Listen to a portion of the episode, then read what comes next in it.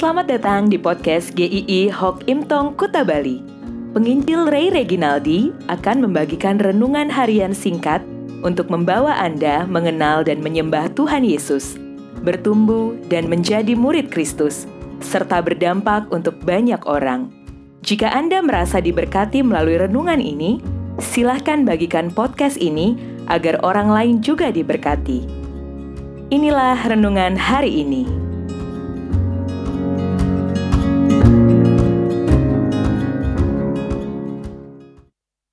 Tidak ada yang kebetulan. Yohanes 4 ayat 13 sampai 14. Barang siapa minum air ini, ia akan haus lagi.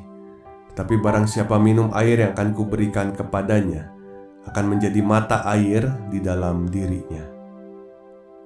Kita kadang suka menemukan peristiwa yang tidak diduga-duga di dalam hidup ini. Kita kadang berkata, "Aduh, kok bisa kebetulan gini ya ketemu sama kamu di sini? Padahal kita nggak janjian ya. Eh, kebetulan ya kita bisa datang ke tempat ini sama-sama. Dan masih banyak hal lainnya yang sering kita katakan kebetulan. Di dalam bagian firman Tuhan di Yohanes 4 ini, kita melihat bukan kebetulan ketika Tuhan Yesus berjumpa dengan perempuan Samaria itu.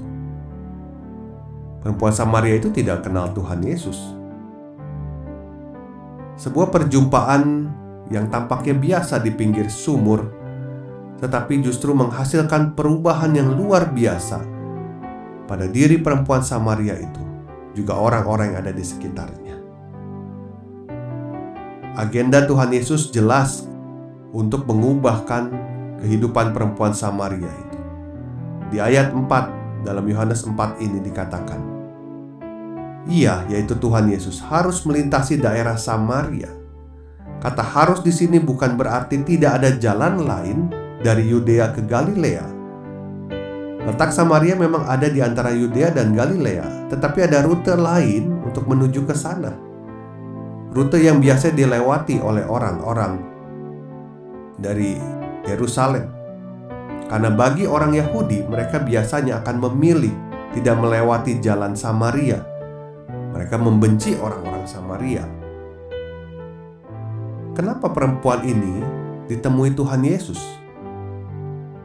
Apakah ada keistimewaan dalam hidupnya? Apakah dia orang penting? Justru sebaliknya, ini perempuan yang hidupnya kacau, yang mengasingkan diri, yang merasa dirinya tidak dapat bergaul lagi dengan orang lain. Ada keterangan di ayat 6 mengatakan dia mengambil air di tengah siang hari bolong, seorang diri. Perempuan ini memiliki kehidupan yang jauh dari bahagia. Dikatakan dia menikah sampai lima kali, dan pada saat itu dia hidup dengan laki-laki yang bukan suaminya. Akar permasalahan perempuan ini adalah dosa dan itu masalahnya tidak bisa diselesaikannya sendiri. Dia berusaha mencari pemuasan, dia berusaha mungkin mencari perlindungan dengan bergonta-ganti suami, tetapi tidak mendapatkannya. Tetapi ketika Tuhan Yesus datang, Tuhan Yesus mengubahkan hidupnya. Kita bisa lihat hidupnya begitu berubah ketika berjumpa dengan Tuhan Yesus. Dan itu akhirnya berdampak dia menyaksikan dengan spontan tentang siapa Tuhan Yesus. Kehadiran Tuhan Yesus dirancang dengan sempurna. Kita bisa menyaksikan sejak manusia jatuh dalam dosa. Allah sudah menyatakan rencana penyelamatan itu di kejadian 3 ayat 15 yang terus dinyatakan semakin lama semakin jelas dari masa ke masa, dari generasi ke generasi, sampai puncaknya kehadiran Tuhan Yesus di waktu yang paling tepat. Bukan kebetulan atau ketidaksengajaan, supaya Tuhan Yesus menyelamatkan manusia pada waktu yang telah ditetapkannya.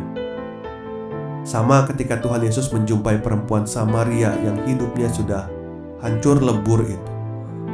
Itu bukan kebetulan, tetapi itu rancangan Tuhan. Sehingga perempuan itu menemukan ada air hidup sejati di dalam Tuhan Yesus. Tuhan Yesus sangat mengasihi kita juga Perbuatan kita mungkin tidak lebih parah dari perempuan Samaria itu.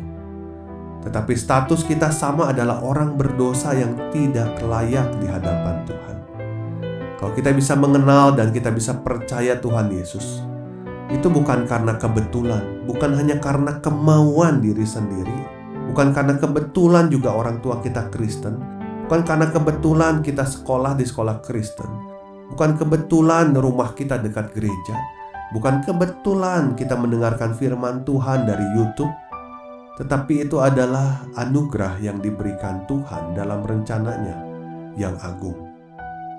Kalau sungguh kita mengakui bahwa hidup kita sudah ada di dalam Tuhan Yesus, maka cara hidup kita pun harus berubah. Mungkin Tuhan sudah mempertemukan dengan orang-orang yang tidak kita duga sebelumnya. Bisa jadi itu kehendak Tuhan untuk kita memberitakan Injil kepada mereka juga. Mungkin juga kita ada di dalam keluarga yang tidak kenal Tuhan Yesus. Pasti ada rencana Tuhan menempatkan kita di sana. Dan Tuhan mau kita juga bukan hanya menerima anugerah itu, tetapi membagikan anugerah keselamatan itu di dalam rancangan Tuhan juga. Tuhan memberkati.